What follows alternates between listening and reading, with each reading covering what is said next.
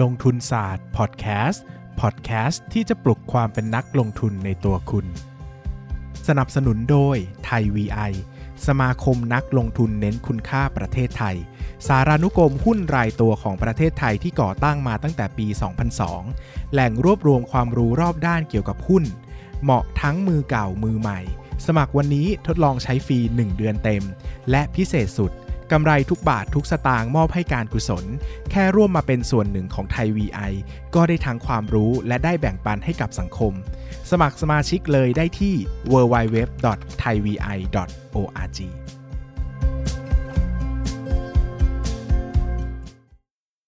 สวัสดีครับ ยินดีต้อนรับเข้าสู่รายการลงทุนศาสตร์พอดแคสต์ รายการที่จะชวนทุกคนมาพัฒนาความรู้ด้านการเงินและการลงทุนไปด้วยกันนะฮะวันนี้กลับมาพบกันอีกครั้งกับวันจันทร์ที่แสนสวยงามของเรานะครับ ก็พบกันมา 2 สัปดาห์แล้วนี่เป็นสัปดาห์ที่3นะครับกับการพบกับแขกรับเชิญ episode ใหม่ซีรีส์ใหม่นะครับหลายคนบอกลงทุนศาสตร์นี่มีแขกรับเชิญมาหลายรอบนะครับรอบนี้จะอยู่ยาวให้ได้นะครับ เราจะต้องอยู่ยั้งยืนยงตลอดไปนะครับ วันนี้อยู่กับผมลงทุนศาสตร์ครับ ปั้นนายปั้นเงินทองเซนไอเซ สวัสดีครับทุกคนผมมาช่วยแล้วก็งงงงงงไปเลยนะครับ แล้วก็แขกรับเชิญของเรานะครับ พี่บอลภาคภูมิสวัสดีครับ สวัสดีครับเบสสวัสดีครับป้าและสวัสดีท่านผู้ฟังทุกคนครับครับพี่บอลพูดจารู้เรื่องกว่าผมเยอะเลยครับอะวันนี้เพื่อไม่ให้เป็นการเสียเวลานะครับมีหลายคนคอมเมนต์มาว่าเราเข้าเรื่องช้า อันนี้ก็เป็นการคาดเดาล่วงหน้าเหมือนกันนะครับอะเข้าเรื่องเลยครับพี่เราจะถามพี่เลยนะครับ ว่าหลักการลงทุนที่พี่อยากที่พี่ใช้อยู่ และอยากแนะนำอะท่านผู้ฟังรวมไปถึงผมด้วยในฐานะ รุ่นน้องคนหนึ่งที่ก็พูดคุยกับพี่อยู่บ่อยๆ มีอะไรอยากจะแนะนำหรืออยากจะเล่าให้ฟังบ้างครับเกี่ยวกับหลักการลงทุนที่ใช้อยู่ คือจริง ๆ พี่อยากจะบอกก่อนว่า หลายคนที่อยู่ในตลาดหุ้นวันนี้เริ่มลงทุนตั้งแต่ปีช่วงปีโควิดเนาะแล้วสุขุมมันกำไรง่ายมากเลย แต่ว่าถ้าเราไปดูในในพื้นฐานจริงๆอะพี่รู้สึกว่าแปดสิบเปอร์เซ็นยังไม่พร้อมที่จะลงทุนเหมือนเหมือนกับว่าอย่างอย่างเช่นว่า เรื่องของ mindset อย่างเงี้ย คือ mindset เนี่ยพี่คิดว่าเป็นเรื่องที่ที่สำคัญมากๆนะครับ ไม่ใช่ mindset เรื่องการลงทุนนะ mindset เรื่องการเงิน เช่นมาแบบ มันมันมีภาพหนึ่งที่พี่อาจจะโชคดีที่พี่บอกเบสไปว่าเบสกับปั้นไปว่า พี่ได้มีโอกาสรู้จัก VI หลาย ๆ คนได้ไปกินข้าวกับอาจารย์นิเวศ รู้จักแบบคนที่แบบระดับที่เป็นท็อปนักลงทุนของประเทศอย่างเงี้ย แล้วมันทำให้พี่แปลว่าล้างภาพที่เราเข้าใจเกี่ยวกับคนที่รวยมากๆ ได้ครับคืออย่างสมัยก่อนเนี่ยพี่จะแบบมีความฝันว่าแบบเนี่ยอยากจะมีเงินพันล้านอะไรเงี้ยเคยทำเพจ Road to Billion หรือแบบเหมือนกับเฮ้ยเรามีฝันว่าเราอยากจะมีเงินพันล้านใช่ไหมแต่พอมาเจอคนที่แบบมีเงินพันล้านจริงๆ รู้สึกว่าแบบเฮ้ย mindset มันไม่ได้เป็นอย่างที่เราคิดนี่นาเช่นว่าเอาอย่างยกตัวอย่างที่ชัดที่สุดเลย คนพวกนี้ไม่ได้ใช้เงินฟุ่มเฟือยอย่างที่เราคิด ไม่ใช่เหมือนกับอย่างที่เราเห็นในโซเชียลมีเดียไม่ได้เห็นในละครหรือว่าในซีรีส์ที่แบบโอ้ต้องขับรถซุปเปอร์คาร์ต้องแบบใช้ชีวิตหรูหราเออ ส่วนมากก็คือใช้ชีวิตแบบธรรมดา ซึ่งซึ่งอันนี้ต้องสำคัญก่อนนะว่า หลายคนจะคิดว่า เฮ้ยเขารวยแล้วเขาทำอะไรก็ไม่น่าเกลียด เออมันมันอาจจะใช่ด้วยส่วนหนึ่งนะ แต่ว่าอีกส่วนหนึ่งเราถ้าคิดกลับมาเนี่ยเขาทำแบบนี้ต่างหากเขาถึงรวยถูกไหมครับ เอายกตัวอย่างอาจารย์นิเวศน์สมมติว่าอาจารย์นิเวศน์เนี่ยอย่างว่าเฮ้ยกว่าแกที่จะลงทุนแบบซื้อบ้านที่แบบอาศัยอยู่สร้างบ้านใช้เงินเยอะๆ สร้างบ้านหลังใหญ่ ๆ หรือว่าจะใช้เงิน เพื่อเพื่อความสะดวกสบาย มันผ่านจุดที่แกลงทุนแล้วก็เหมือนกับทุ่มเทให้กับพอร์ตมามานานมาก ๆแล้ว จนเงินที่แกใช้ไม่ได้มีผลต่อพอร์ตอย่างมีนัยยะสำคัญถูกไหมครับ แต่ว่าคนส่วนมากไม่เข้าใจ mindset นี้นะ แล้วแบบโหเนี่ย มีเงินสิ่งที่สิ่งที่เราสร้างคืออะไรเอ่อนี่สินใช่ไหมก็คือรถซื้อรถซื้อคอนโด ซื้อของฟุ่มเฟือยต่างๆ แล้วเอาเงินมาลงทุนนิดเดียวอะ หมายถึงว่าแบบเฮ้ยเรามีนี้สินเต็มไปหมดแล้วมีเงินทุนเผลอๆเอากู้มาด้วยกู้มาลงทุนด้วย ใช้เงินลงทุนแสนสองแสนยังไงมันก็ไม่รวย เพราะว่าภาพใหญ่มันผิดไงเพราะฉะนั้นเนี่ยพี่ก็เลยจะบอกว่าเออภาพใหญ่มันต้องถูกก่อนเออสัดส่วนที่เราลงทุนหนี้ที่เราก่อมันควรจะเป็นหนี้ที่ดีเออหรือถ้าถ้าอย่างน้อยถ้าเราไม่มีหนี้ก็ดีที่สุดใช่ไหมแล้วก็เอาเงินมาลงทุนแล้วต้องมีนัยยะสำคัญกับชีวิตเราด้วยนะ ถ้ามันมีนัยยะสำคัญกับชีวิตเราเราใส่ใจเราดูแลมันเนี่ย เราถึงจะ จะรวยได้ พี่ว่าอันนี้คือคือเป็น mindset ที่เราต้องต้องมีก่อนนะ เพราะไม่งั้นเนี่ยเล่นหุ้นเก่งแค่ไหน return ปีละสามร้อยเปอร์เซ็นก็ไม่รวย ถ้าเราลงทุนไม่มีนัยยะ แล้วเราแบบเอาเงินไปลงกับ asset กับหนี้ที่มันไม่มีประโยชน์นะครับ ข้อสองก็คือเรื่องของ money management ซึ่งอันนี้พี่ว่า system อันนี้ไม่ใช่ money management ของพอร์ตนะแต่เป็น money management ของชีวิตเราเนี่ยแหละคืออย่างไม่รู้เบสเคยพูดไว้ไหมเรื่องของ personal finance เรื่องว่าเฮ้ยถ้าเราออมเงินส่วนหนึ่งไปลงทุนใช่ไหม อย่างสมัยก่อนตอนที่พี่อยู่กบขหรือตอนมีเงินเดือนประจำเนี่ยพี่ก็จะอะแบ่งสิบเปอร์เซ็นยี่สิบเปอร์เซ็นสามสิบเปอร์เซ็นเพื่อเป็นพอร์ตคล้ายๆกับเงินสำรองเพื่อใช้ในการลงทุนนะครับ ซึ่งอันเนี้ยถ้าเราทำดีๆ มันมันช่วยได้เยอะมากนะครับ การลงทุนเป็นแค่สิ่งต่อยอดอะแต่ว่า mindset money management เป็นฐานของพีระมิด ถ้าฐานพีระมิดของเราไม่ดีเนี่ยไอ้ตรงยอดพีระมิดมันก็ไม่ดีเหมือนกัน ครับ ประมาณนี้นะครับบอกฝากบอกไว้ก่อนก่อนที่จะเริ่มเรื่องเรื่องหลักการของการลงทุนนะครับ อืมครับ ก็จริง ๆ ต้องเสริมขอเสริมพี่บอลอย่างนี้นะครับ ว่าผมเนี่ยก่อนเข้าวงการการลงทุนเนี่ย ก็นึกภาพอย่างละครเหมือนกันว่าเฮ้ยคนมีเงินพันล้านหรือหลายพันล้านเนี่ย น่าจะใช้ชีวิตแบบแบบไหนนะครับ จนมาจนกระทั่งมาได้เจอจริง ๆ เนี่ย เราก็คนพบว่าเออ มันเรียบง่ายกว่าที่เราคิดมากนะครับ หลาย ๆ ครั้งก็รู้สึกว่าท่านท่านเหล่านั้นนี่ประหยัดกว่าผมเสียอีกนะครับ รู้สึกว่าโอ้โหแบบมันมันปรับภาพเราไปเยอะเลย แล้วก็ ทำให้เราเข้าใจหลาย ๆ อย่างเลยอย่างน้อยเราก็เข้าใจได้ว่าแบบ เออเออมันไม่ได้มากมายอย่างที่คิดนะครับ ต่อเนื่องกันไปกับคำถามครับพี่บอลเอาเชิญเลยครับครับเชิญเลยครับครับคำถามที่ผมอยากถามมากเป็นการส่วนตัวและอยากให้พี่บอลตอบ แต่พี่บอลจะตอบเท่าไหร่นี่แล้วแต่พี่บอลนะครับ ก็อยากให้เล่าประสบการณ์ลงการลงทุนนิดนึงครับ ไม่ว่าจะเป็นประสบความสำเร็จหรือล้มเหลวก็ได้นะครับ ผมเชื่อว่าน่าจะเป็นไอเดียที่ดี แล้วก็น่าจะเป็น สิ่งที่ทำให้คนหลาย ๆ คนเข้าใจภาพการลงทุนมากขึ้นเนอะเหมือนแบบ บางทีการได้เรียนรู้จากคนที่ผ่านมาแล้วเนี่ยผมว่ามันมันช่วยให้อะไรกับคนผู้ฟังได้มาก ๆ เลยนะครับ วันนี้เปิดเปิดคำถามกว้างๆไว้ให้พี่บอลช่วยเล่าให้ฟังหน่อยจะละเอียดแค่ไหนหรือว่าเอาตามที่พี่บอลสะดวกใจเลยครับคือพี่ว่าพี่อาจจะตอบคำถามที่เบสอะไม่ได้คาดหวังหรือเบสอะไม่ได้อยากให้พี่ตอบแบบนี้นะแต่พี่จะบอกว่าสิ่งที่สำคัญที่สุด ในการลงทุนของพี่แล้ว success หรือว่าไม่ success เนี่ย มันอยู่ที่ใจ หมายถึงว่าอืมโอเคละหลักการหลักการมันมาแล้วคือคือหลายคนที่ยังไม่ประสบความสำเร็จ หลักการมันยังไม่ชัวร์มันยังไม่ได้พิสูจน์ว่าโมเดลเนี้ยมัน work แต่ว่าพี่จะบอกว่าเฮ้ย value invest- value investing มัน work แล้วมันก็ยัง work ในวันนี้อีกสิบปีพี่ว่ามันก็ยัง work เพราะว่าตลาดของเรามันยังมีความโลภความกลัวถูกไหมแต่ว่า part ที่มันยากคือเราจะทำยังไงให้เราใช้เหตุผลมากกว่าอารมณ์ นะอารมณ์คืออะไรอารมณ์เช่นแบบเฮ้ยบางทีเราซื้อแล้วลงอะเฮ้ยเราคิดถูกปะวะอย่างเงี้ย หรือบางทีเราไม่ซื้อแล้วมันขึ้นอย่างเงี้ย หรือเราซื้อน้อยไปแล้วมันขึ้นอย่างเงี้ยแล้วแบบเฮ้ยโหไม่ได้แล้ว เราต้องตามหุ้นนี้เราคิดถูกแล้วเราแล้วเราลืมหลักการของเราไปอะ ส่วนมากเนี่ย ถ้าให้พี่แชร์นะพี่จะแชร์ประสบการณ์ความผิดพลาดมากกว่าอ่ามันจะมีหุ้นอยู่อยู่ตัวหนึ่งแล้วกัน เอ่อเขา ขายเครื่องมือแพทย์นะครับขอไม่ระบุตัวแล้วกันนะจะจะพูดแล้วก็ช้ำใจไม่ใช่อะไรหรอกไม่ได้ว่าจะไม่อยากแชร์หรอกพูดแล้วก็ช้ำใจ เป็นหุ้นที่แบบเหมือนกับเอ่อเขาขายเครื่องมือแพทย์อืมแล้วก็มีข่าวว่าจะไปซื้อคลินิกเสริมความงามอันหนึ่งอันดับหนึ่งของประเทศอืมใช่ไหมแล้วก็เป็นหุ้นที่แบบว่าอ่าอ่าเรารู้แล้วอ๋อแล้วใช่ไหมคือหุ้นตัวนี้นะ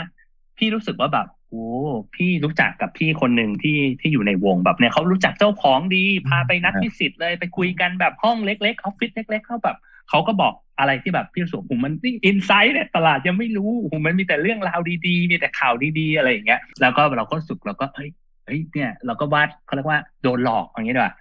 วาดฝันไปโดนหลอกเลยเหรอพี่ผู้บริใช้หารคำนี้ได้เลยใช่ไหมเออเออไม่ไม่คืออ่าเขาก็ไม่ได้หลอกหรอกเราไปเชื่อเขาเองถูกไหมเขาไม่ได้หลอกเราอ่าเขาก็เล่าให้เขาข้อมูลเล่าให้ฟังมาอ่าถูกไหม เออ มันเหมือนอืมมันเหมือนกับเวลาเราจีบสาวอย่างเงี้ย เออ แล้วแบบเราแบบไปเจอโอ้โหผู้หญิงเป็นนิสัยดี เป็นคนที่แบบดูแลครอบครัวไม่เที่ยวกลางคืน คือแบบว่าเป็นคนดีทุกอย่างธรรมะธรรมโม แล้วเราไปเชื่อสิ่งที่เขาพูดไง แต่จริงๆเขาอาจจะไม่ใช่คนแบบนั้นก็ได้อาจจะดูถูกไหมด้านอื่นด้วยอ่าหรือหรือบางที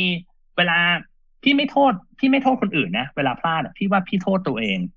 เพราะว่าสิ่งคืออย่างนี้ คือเราเป็นผู้บริหารบริษัทนะครับ เวลาเราพูดให้นักลงทุนเราจะบอกโอ้โหปีนี้แย่มากเลยโอ้โหผมอย่าลงทุนบริษัทผมเลย อะไรอย่างเงี้ยนึกออกไหมมันไม่มีใครพูดแบบนี้หรอก คืออย่างน้อยทุกคนต้องมีความหวังในชีวิตทำได้ทำไม่ได้อีกเรื่องหนึ่งถูกไหมแต่ทุกคนต้องมีความหวัง ทุกคนต้องมีเป้าหมาย เราก็ต้องเข้าใจธรรมชาติของของผู้บริหาร แล้วเราพี่อ่อนประสบการณ์เกินไปว่า พี่ดูไม่ออกว่าผู้บริหารแบบไหน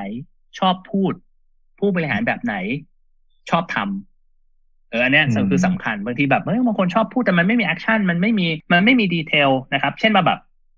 ยกตัวอย่างเลยนะ อันนี้ อันนี้ไม่ได้หมายถึงหุ้นตัวนี้แล้วนะเออเวลาเราถามผู้บริหารนะครับ มันต้องมีศิลปะมากนะมันไม่ใช่แบบอยู่ดีๆแบบเฮ้ยไปถามว่าเป็นยังไงเป้าปีนี้จะเติบโตเท่าไหร่ยอดเท่าไหร่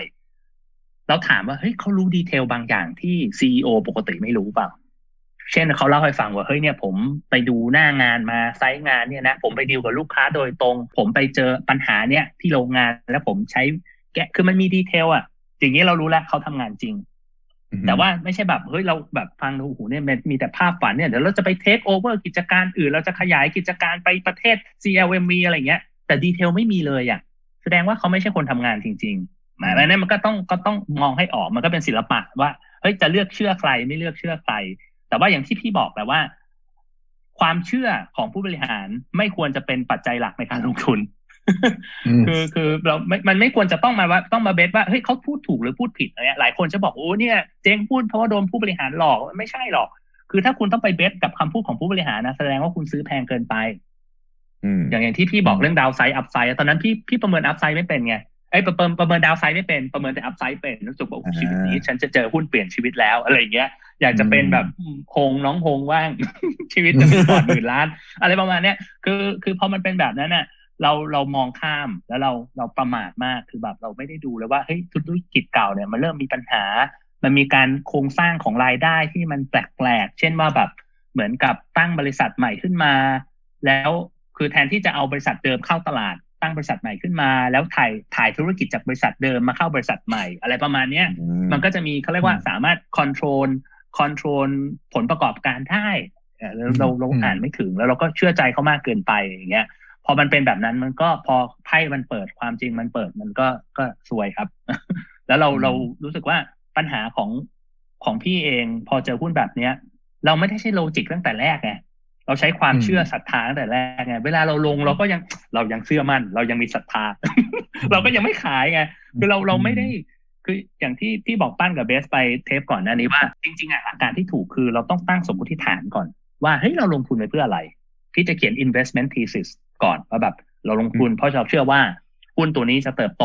25%ต่อปี เราลงทุน เพราะเราเชื่อว่าภาพอุตสาหกรรมการแข่งขัน มันจะไม่ได้รุนแรงอย่างที่ทุกคนคิดเอ่อมันจะทำให้เอ่อ สุดท้ายแล้วเนี่ยไอ้มาจิ้นที่มันหายไปตอนนี้มันกลับมาเหมือนเดิม อะไรเงี้ยเราก็ต้องมีเป็นข้อๆแล้วสุดท้ายเราต้องกลับมา revisit ว่าเอ้ไอ้ข้อที่เราคิดไว้มันตรงหรือเปล่า อันนี้คือวิธีที่พี่ลอกมาจากพี่มี่นะแล้วแบบว่า work มากคุณก็ว่าเอ้ยเนี่ยหลักการเดียวกันแต่ว่าไอ้ไอ้หุ้นตัวเนี้ยที่พี่พลาดเพราะพี่ไม่ได้ทำสักอย่างเลย เออเราใช้ความเชื่อล้วนๆ แล้วก็เนี่ยแหละ ก็เจ็บตัวนะครับ ก็ก็ไม่ใช่ครั้งเดียวนะ พี่ก็ยังค่อนข้างเก่ง คือพี่ก็ยังโง่อย่างต่อเนื่องในการที่จะโดนผู้บริหารหลอกหลายๆครั้งนะครับ แต่ว่าบางทีมันมันมันอาจจะไม่ได้เขาเรียกว่าตรงไปตรงมาขนาดนั้น เพราะว่า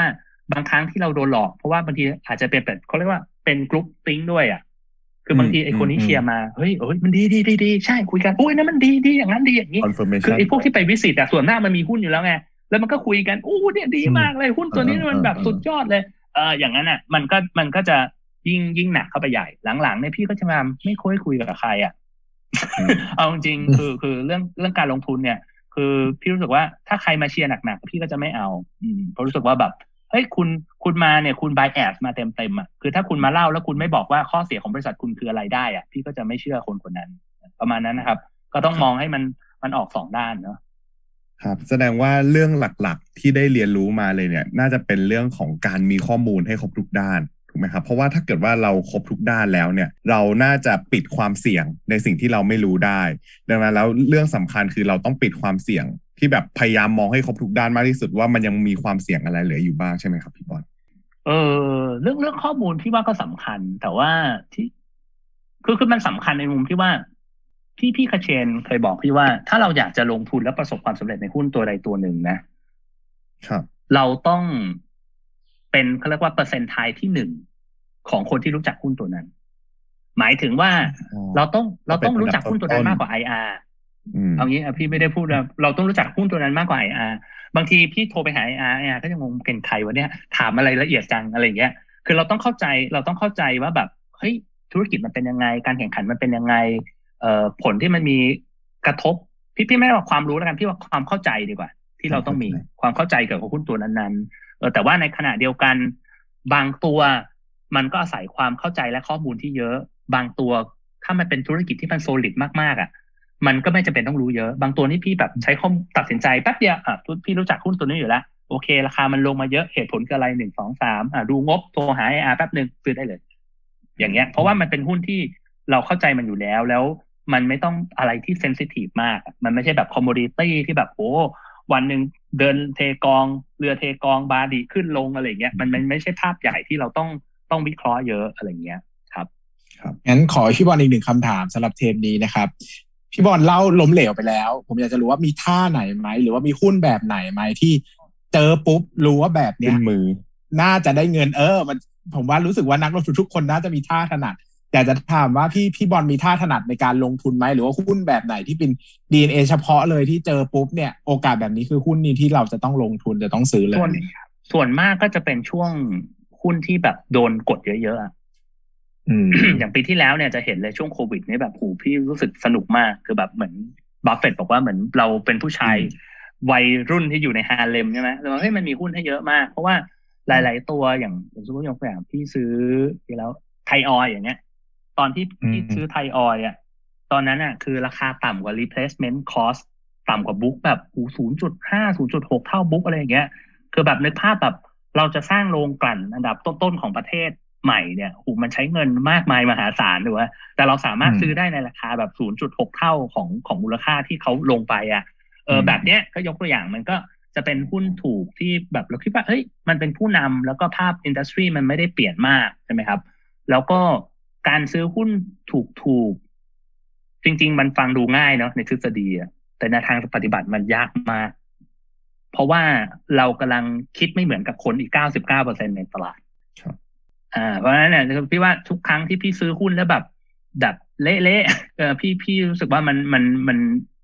มันมักจะดีอย่างอย่างช่วงเนี้ยเออไม่รู้เทปนี้มันจะออกมาช่วงไหนนะ แต่ว่าที่ผ่านมาอย่างพวกหุ้นดีซิ่งมันเจอ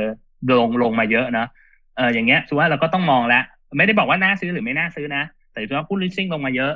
เขาเอ่อพวกแบบอะไรสวัสด์ MTC ติดล้ออะไรพวกเนี้ย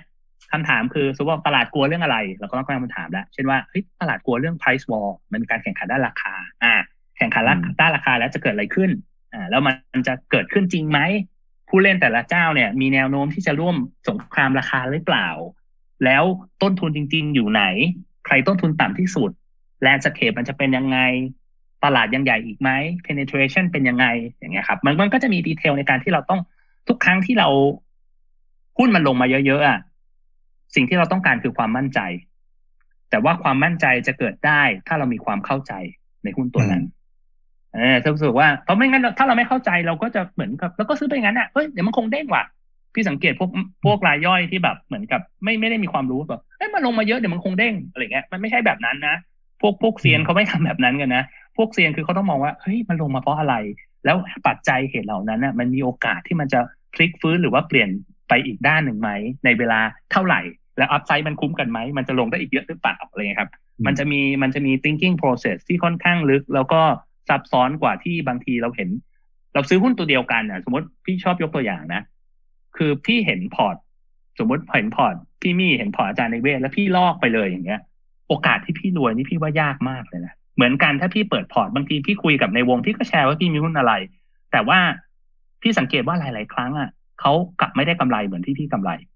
เพราะเขาไม่เข้าใจว่าเขาถือไปเพราะอะไร แล้วเขาไม่เข้าใจว่าเฮ้ยพอราคาหุ้นมันลงเยอะ ๆ มันคือโอกาสมันไม่ใช่ มันไม่ใช่